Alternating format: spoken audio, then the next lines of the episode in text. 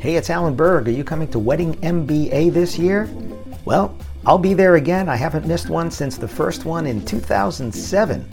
So I look forward to seeing you there. And if you want to save $20 off the current ticket price, and they get higher as you get closer, go to weddingmba.com. Use the promo code ALAN, A L A N. WeddingMBA.com, promo code ALAN, save $20. I look forward to seeing you there. Before we get into this episode, I'm starting something called Ask Me Anything. That's right, you submit your questions and they could become an entire episode or something that I answer at the end of an episode. To submit your questions, look for the red button at podcast.alanberg.com. That's right, podcast.alanberg.com. Click on the red button, submit your question, and maybe you'll hear it here on the podcast. Thanks. Are you too busy to work on your business? Listen to this episode and find out. Welcome to another episode of the Wedding Business Solutions Podcast. I'm your host, Alan Berg. I'm a speaker, author, sales trainer, website reviewer, and I help businesses like yours sell more, profit more, and have more fun doing it. Enjoy this episode. Hi, it's Alan Berg. Welcome back to another edition of the Wedding Business Solutions Podcast.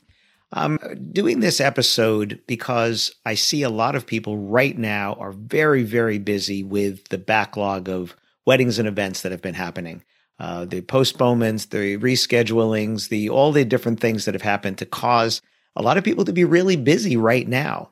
And the thing is, when you're busy, it's easy to take your eye off the ball. It's easier to take your eye off the future and work in the moment because you have to. You have to work in what's happening right now. You have to do these weddings and events. Some of you are having some staffing issues with that. Some of you are just getting tired from doing many, many more events than you might have normally done in a year or at this time of the year.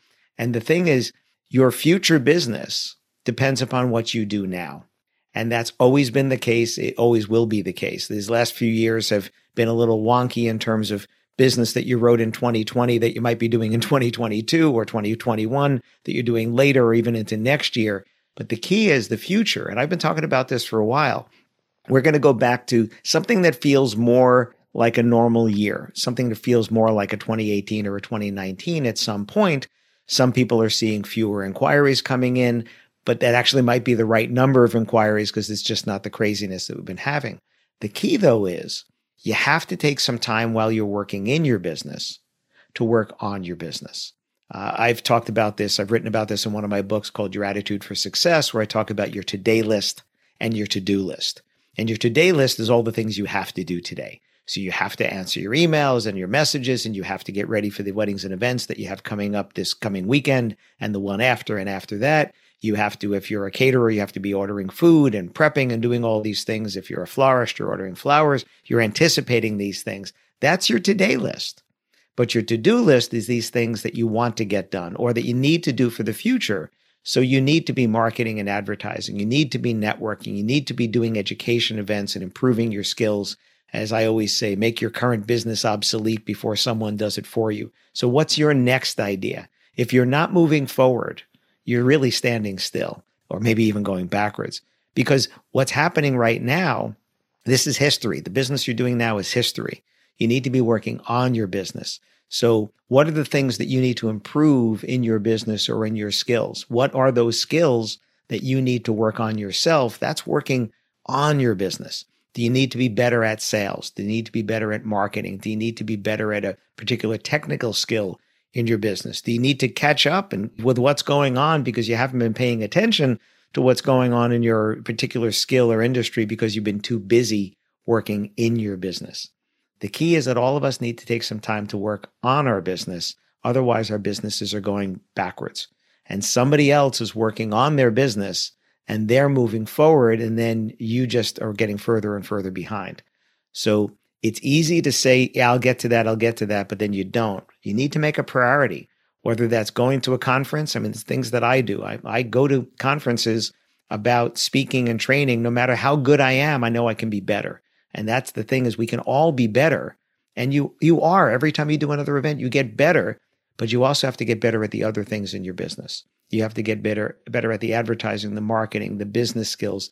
Um, I just recorded an episode which will be coming out, uh, I think, a little bit after this on emotional intelligence because retaining employees and having your customers trust you or potential customers even trust you more so they want to do business with you is dependent upon your emotional intelligence.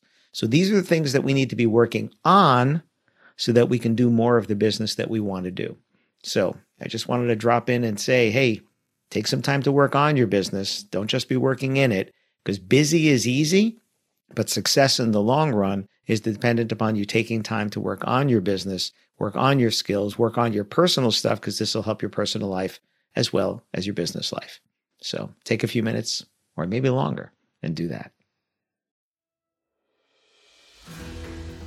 Hi, it's Alan Berg. Thanks for listening to this episode of the Wedding Business Solutions Podcast. You can find full transcripts on my website at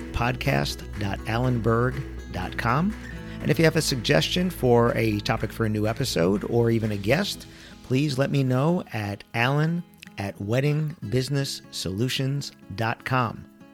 And if you'd like to find out about having me come and speak to your association or conference, or do sales training in person or remotely for your team, whether you're a team of one or a team of a hundred, please let me know again, Alan at weddingbusinesssolutions.com. Thanks for listening.